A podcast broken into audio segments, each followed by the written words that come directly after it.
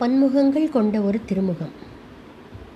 Sir Rabindranath Tagore அவர்கள் where the mind is without fear and the head is held high where the knowledge is free இந்த ஆங்கில கவிதையை யாரும் அவ்வளவு எளிதில் மறந்து போயிருக்க முடியாது.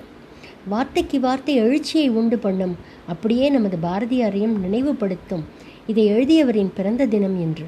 ஆம் சர் ரவீந்திரநாத் தாகூரின் பிறந்த நாள் என்று. அவரை நினைவு கூறுவதில் மிகவும் ஆனந்தம் அடைகிறேன். அன்றும் கூட சித்ரா பௌர்ணமியாய்த்தான் இருந்திருக்கும்.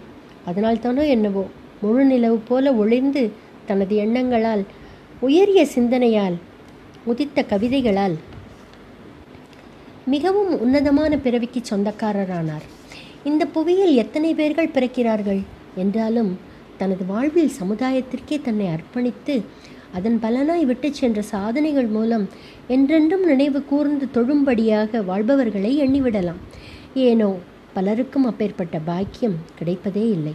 எனினும் அப்பேற்பட்டவர்களை நினைத்தும் அவரது படைப்புகளை படித்தும் அறியாதவர்களுக்கு சொல்லிக் கொடுத்தும் இந்த நன்னாளில் ஒரு உன்னதமான ஆன்மாவை எண்ணி பார்ப்பதே ஒரு அலாதியான ஆசீர்வாதம் என்றே நம்புகிறேன்.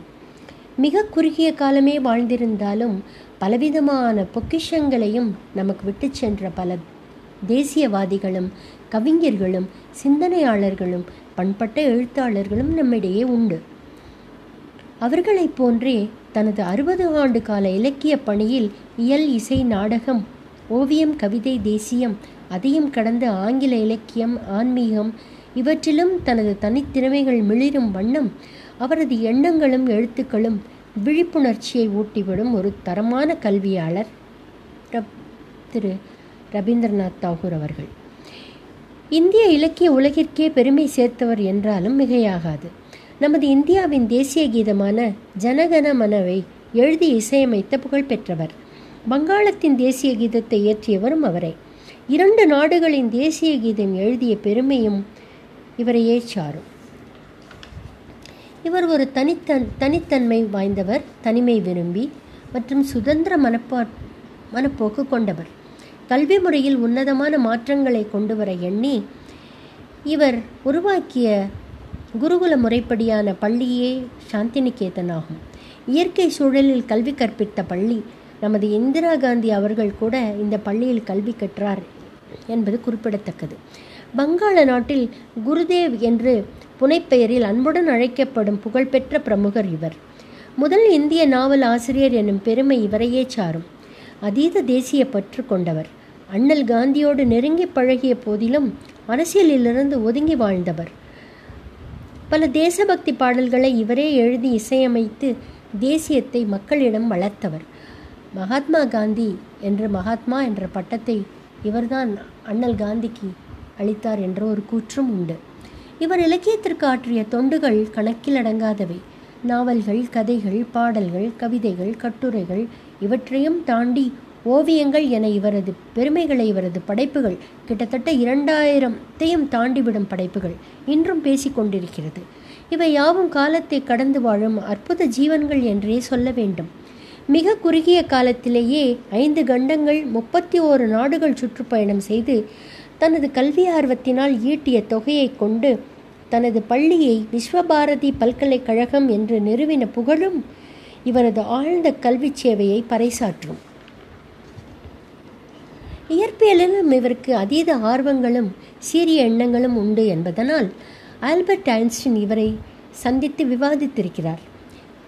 ஹெச்இ வெல்ஸ் ஐன்ஸ்டன் இவர் மூவரும் சமகாலத்தவர் என்பது சிறப்பம்சமாகும். இலக்கிய முனைவர் பட்டம் பெற்ற தாகூர் அவர்கள் ஆசியாவின் முதல் நோபல் பரிசு பெற்றவர் என்பது குறிப்பிடத்தக்கது. இவர் எழுதிய நூற்றி மூன்று கவிதைகள் கொண்ட புத்தகமான கீதாஞ்சலி எனும் கவிதை நூல் இவருக்கு நோபல் பரிசு பெற்று தந்தது.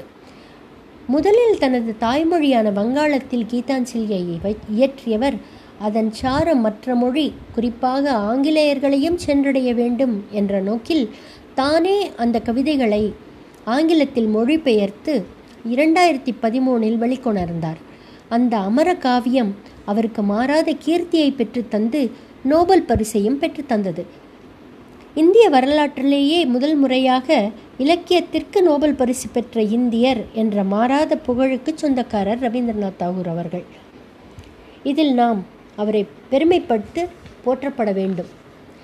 ஒரு மலரையோ ஒரு பட்டுப்பூச்சியையோ தன் அதன் தோற்றத்தை கொண்டு மதிப்பிட்டு விடலாம். ஆனால் மனித பிறவியை அவ்வாறு மதிப்பிட இயலாது. இதை சொன்னவரும் அவர். இந்த சீரிய சிந்தனையாளர் தான். தனது ஏழு வயதிலிருந்து எண்பது வயது வரை இலக்கியத்தில் தாக்கப்பட்டு தன்னை அதற்கே அர்ப்பணித்து கொண்டு அத்தனை துன்பங்கள் தொடர்ந்த போதிலும் வாழ்வில் துணிவுடன் ஏற்று கண் துஞ்சாது கருமமே கண்ணாக தனது கொள்கை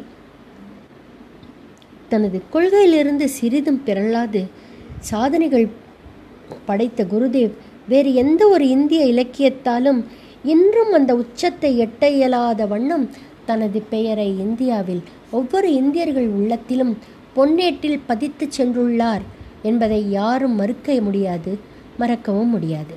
வாழ்க அவரது புகழ்.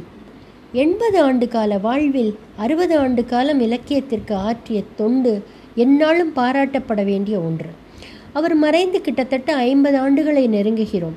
ஆனால் இதுவரை இதற்கு சமமாக விரல் விட்டு எண்ணும் வகையில் ஒன்றிரண்டு பேர்களே இந்த வரிசையில் நின்றுள்ளார்கள்.